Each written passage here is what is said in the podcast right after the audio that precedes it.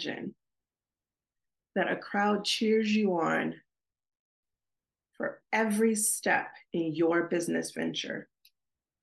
What people at the top often don't highlight is all the steps it takes to use their gift in order to gain financial freedom. Your gift is worth celebrating no matter what step you're on.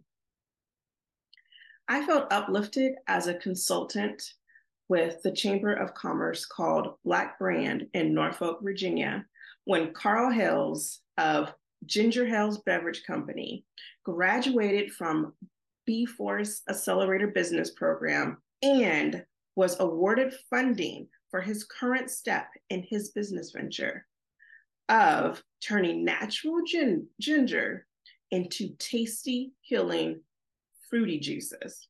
Mm. That day, Brian Owens of Black Brand proclaimed economic empowerment is the civil rights movement of our times. This is Trevina Jefferson of the Gift Mission, an initiative of the Trepson Operation and HR consulting firm.